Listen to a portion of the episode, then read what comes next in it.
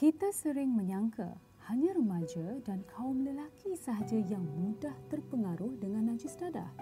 Namun berbeza bagi Puan Nadia, mula terjebak dengan najis dadah di pertengahan usia dan sudah pun bergelar ibu berkerjaya. Semuanya kerana pengaruh suaminya sendiri. Kita ikuti kisah pengalaman Puan Nadia yang hampir hanyut dan kehilangan segalanya dek kerana najis dadah. Assalamualaikum Puan Nadia. Terima kasih kerana sudi bersama-sama dengan kita untuk berkongsi kisah Puan. So, mungkin Puan boleh uh, ceritakan sedikit latar belakang. Nama saya Nadia, saya umur 36 tahun. Uh, saya mempunyai dua orang anak, pernah berkahwin dan dah pun bercerai lah dengan suami saya. Saya pernah uh, mengambil dadah. My last two years dalam perkahwinan saya itu, baru saya mencuba dadah. The start from husband bawa balik dadah tu. Okay. Uh, kita ada bisnes. Okay. Yang maybe that was the time yang bisnes kita tengah tengah uh, sibuk lah. Uh, so start I nampak dia yang lebih I nampak dia very energetic buat kerja apa semua. Uh, kita kami ada bisnes catering. So uh, untuk kami berdua saja bekerja uh, kiranya handle of uh, apa 850 pack. So we start from small catering untuk 15 packs, uh, 20 packs. And then tahun ke-8 tu kita dapat offer untuk a tender. Uh, 850 packs untuk the whole year tender Dua tu. orang saja bekerja. Ya, yeah. kita start masak pukul 12 malam. Hmm. Sebab kita kena deliver item tu mesti kena panas-panas pagi. Hmm. So kita start 12 malam sampai pagi tu kita tak tidur. Hmm. So for the first month I kiranya saya gunakan apa tenaga yang ada lah untuk membantu dia. Tapi tengok dia macam in control energy dia hmm. ada je okey je. And then baru baru perasan kiranya by time tu time masak tu sedang memasak ke apa dia akan pergi ke bilik, pergi ke toilet apa semua. And then kat bilik kat toilet ada satu ruang macam built-in wardrobe dalam bilik tu. So dia kat situlah dia punya kira pot, pot dia lah. lah. Ha. So bila tanya dia cakap lah, ya, oh ini uh, batu. Saya tahu itu dadah. Tapi saya tak tahu the effect. Maksudnya, hmm. I thought saya ingatkan dia hanyalah macam as a, apa ni booster lah. Energy booster. Hmm. Saya minta untuk cuba. Oh, okay. Sebab saya sendiri rasa uh, ketahanan diri saya untuk berjaga untuk memasak sampai pagi tu memang Lahan tak mampu di luar kudrat. Okay. Jadi mungkin benda tu boleh membantu. Right. Dia yang tolong ni lah. Ah, baru saya nampak dia punya perkakas dia, alat dia apa yang ni. Hmm. Uh, dia ajar bakar dia. Hmm. And memang metavitamin adalah boleh kata dadah yang mudah. Hmm. Tak ada rasa yang pelik yang buat kita rasa macam tak nak. Okay. Saya macam tak ada rasa apa-apa asap yang ringan yang membuatkan oh kita rasa benda tu berbahaya. Berbahaya. Bila kiranya dah nampak kita punya uh, kehidupan harian tu semakin uh, jadi tak tersusun lah, tak teratur. Uh, saya dan suami terlalu terlalu kiranya pentingkan bisnes. Uh, kita dah nampak dah kiranya rumah yang terabai, makan tidur yang uh, yang tak tetap, anak yang uh, yalah, sekolah pergi lambat disebabkan kita sibuk dengan uh, bisnes kita tu. Itu anak-anak uh, yang besar sekali tujuh tahun. Oh, kecil lagi lah. Yes. Hmm. Jadi tujuh, yang kecil tu empat uh, tahun lah. Hmm. Mula saya, tak, saya sendiri tak tahu harga dia. Ianya uh, daripada suami lah yang saya tanya okey berapa ringgit benda ni macam mana kira dia uh, baru saya tahu oh dia kira dengan pengambilan 0.5 gram harga macam ni uh, ke 1 gram ke 5 gram so, masa tu you all punya consumption berapa dan boleh ingat tak berapa yang anda mungkin spend? Mungkin pada of course 0.5 lah yang yang the lowest lah. Okay. And then after few months, but kita dah consume berdua eh. Jadi penggunaan tu lebih banyak lah. Naik sampai ke 5 gram. So dalam berapa ringgit tu kalau Puan ingat? 5 gram 600 ke 800 ringgit. Wow. Padahal dalam masa menggunakan ber, benda itu ber, beberapa bulan yang pertama kiranya bulan-bulan awal uh, sentiasa bercakap berkomunikasi dengan suami macam oh kita tak boleh lama benda ni. Uh, tapi dia macam dia ignore apa macam ya betul lah dia hanya mengiyakan tapi tak ada usaha macam Nak berhenti sampai ke apa? ah tak ada berhenti. Jadi saya sendiri yang ada rasa macam okey saya nak berhenti awak tolong jaga saya. Hmm. Maksudnya okey uh, dua tiga hari ni saya tak nak isap. Saya nak rehat betul. Hmm. Nak cover balik tidur saya ke apa ke. Awak tolong on standby. Tak apalah maksudnya dia masih nak mengambil. Okey. Lah. Please be on standby untuk anak-anak untuk rumah apa semua. And then ya, saya cubalah untuk ni sendiri. Start lah kiranya bila saya dah okey, dia pula lah kononnya okey awak pula stop, saya tolong cover awak. Dia selalu tempoh masa nak stop tu berapa lama? In, in your masa tu lah. Dua tiga hari tak ambil? Paling Dua, lama? hari, ah, Paling dua, lama? tiga hari. Dua tiga hari lah. Dua, Okay. tiga hari je. Tapi dua tiga hari tak ambil tu habis lah. Crash lah your body. uh, crash, uh, dia punya withdrawal dia. Maksudnya memang tak boleh nak ka- jangan kacau lah. Maksudnya uh, memang saya akan duduk bilik tidur.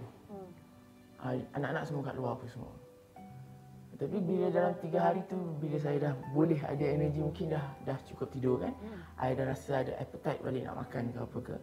Uh, kita bangun dari tidur and then kita nampak uh, rumah tu dah Dah jadi apa dah? Ah dah jadi apa lah. Maksudnya saya tak boleh harapkan dia ke untuk Hmm. uh, kira cover saya punya responsibility waktu tu lah tanggungjawab saya waktu tu. Saya betul-betul nak berhenti. Hmm. Jadi itu yang buatkan saya macam Ambil balik. ambil, ambil balik.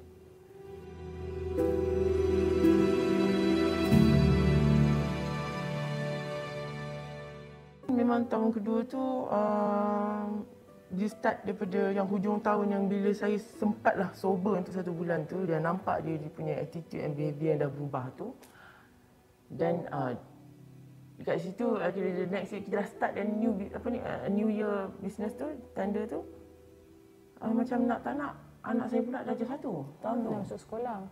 Ha. So macam saya kena saya kena kiranya on standby lagi ni lah kan.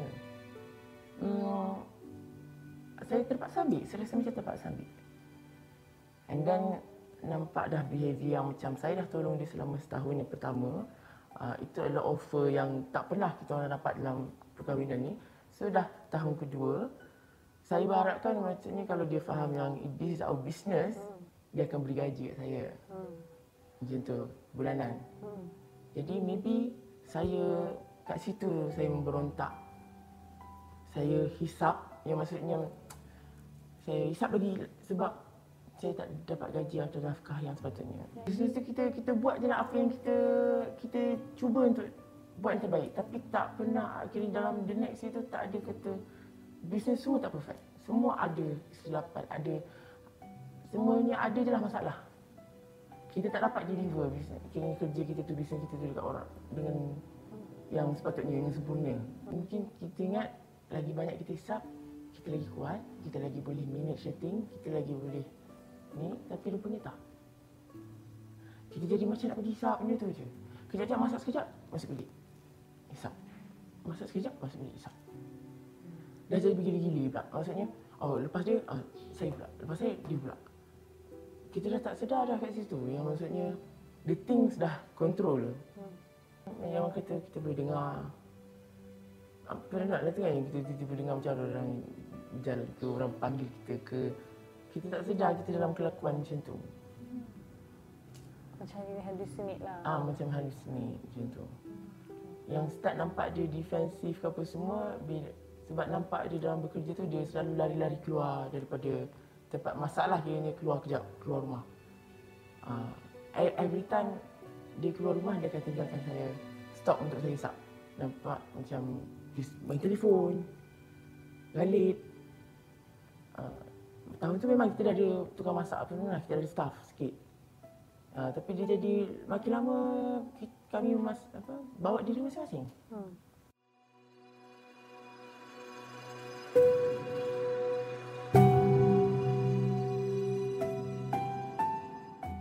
Akhirnya tu macam uh, bila dia mengamuk lah bila dia start mengamuk uh, dalam waktu memasak uh, dia marah sebab dia punya dapur tu pecah. Dia marah yang mengamuk yang dia tak fikir orang lain lah keliling ni. Mungkin dalam masa tu staff ada dalam 5-6 orang ke dalam rumah tu.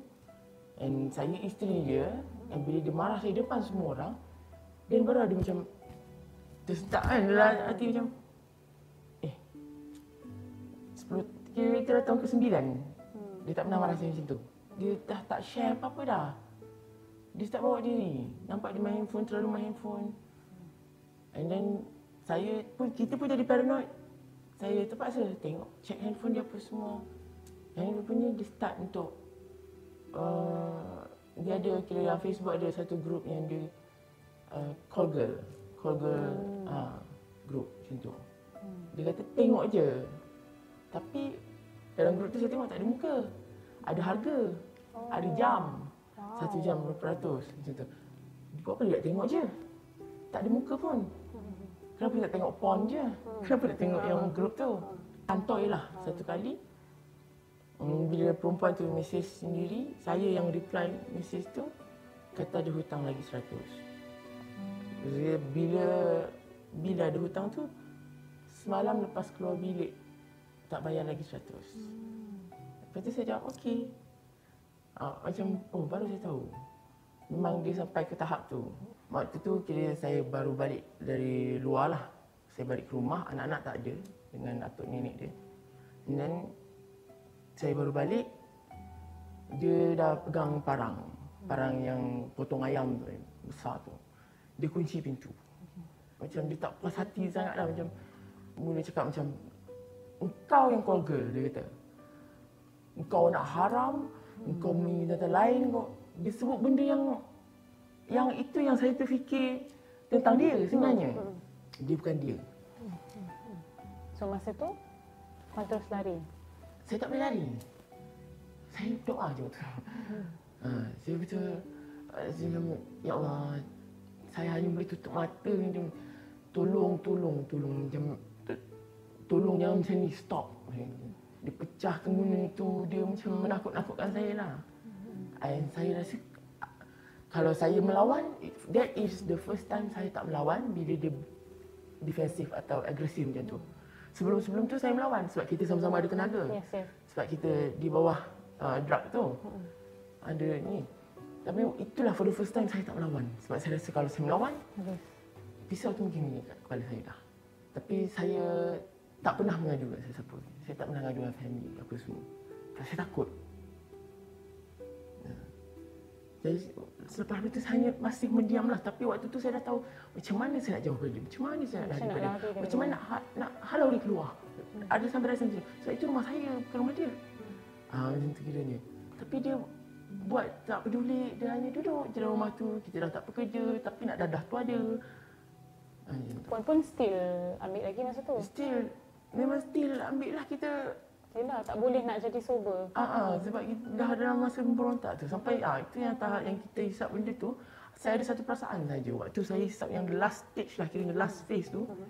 Saya ada satu perasaan marah. Polis datang. Waktu tu saya dalam bilik saya.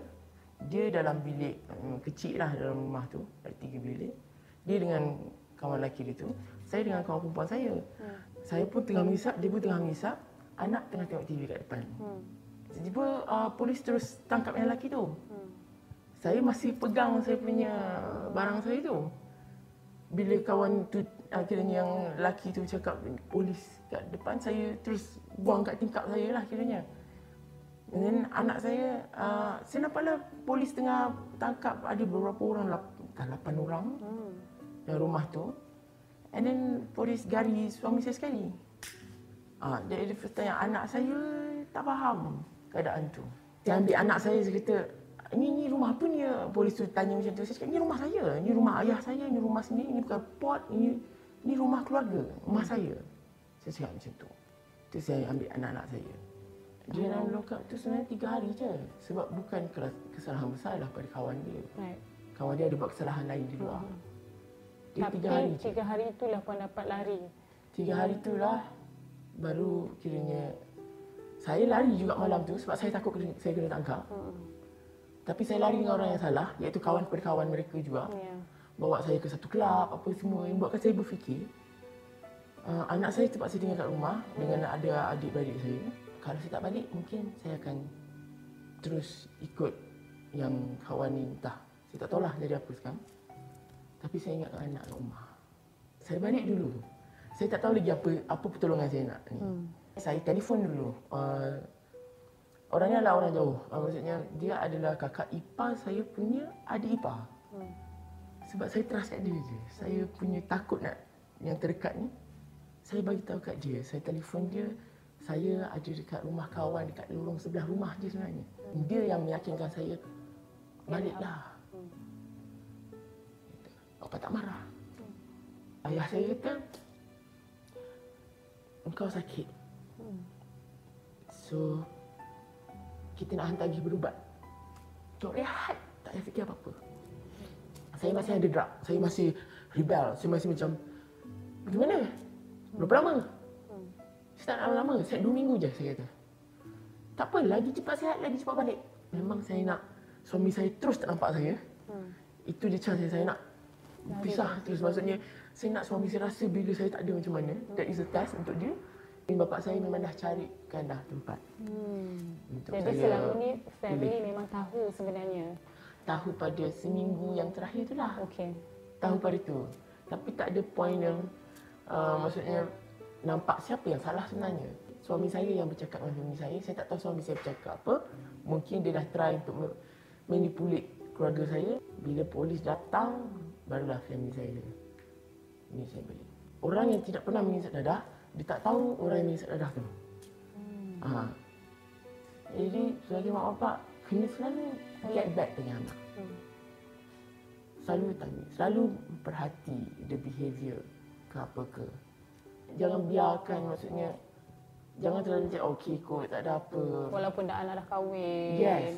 And dia bukan kata saya tak pernah terfikir yang saya dalam umur yang sekarang dah ada keluarga, dah ada anak akan nisap dadah. Betul. Sedangkan dulu waktu remaja saya, uh, kiranya di depan mata benda tu tak tak pernah terfikir pun. Baru saya tahu ketagihan tu apa bila saya terpaksa bergantung. Dadah tu bukan masalahnya. Masalahnya kenapa kita yang kenapa kita ambil dadah tu? Sebab kita ada masalah. Berdasarkan pengalaman saya dan statistik daripada ADK, memang berlaku penambahan penagih wanita setiap tahun. Ini yang membimbangkan uh, kerajaan Malaysia, membimbangkan keluarga dan pihak-pihak yang terlibat lah. Okay, salah satu sebab kenapa wanita uh, ramai yang terjebak dalam penagihan disebabkan mereka percaya kepada orang yang rapat kepada mereka.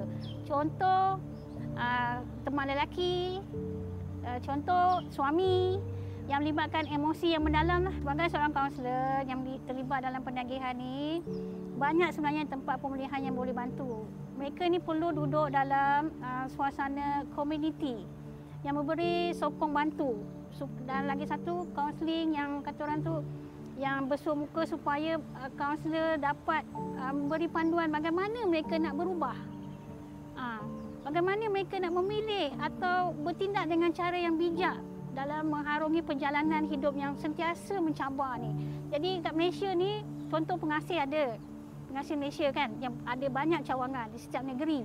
Dan di pengasih uh, Sungai Buloh sendiri, Sinar Kasih ada uh, pusat pemulihan untuk wanita-wanita yang bermasalah ni pergi dapatkan bantuan. Mereka tak boleh bergerak sendiri. Kalau mereka bergerak sendiri, mereka tak kuat. Sebab mereka tak ada bimbingan dan panduan.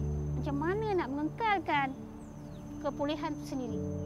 Ketagihan dadah sememangnya membinasakan. Tidak kira usia, sesiapa pun boleh terjerat dengan najis dadah. Apa yang penting, keluarga perlu memberikan sokongan terutamanya kepada para wanita yang ingin keluar dari kancah dadah. Dan bagi para wanita, sayangi diri sendiri. Jauhi najis dadah sehabis mungkin.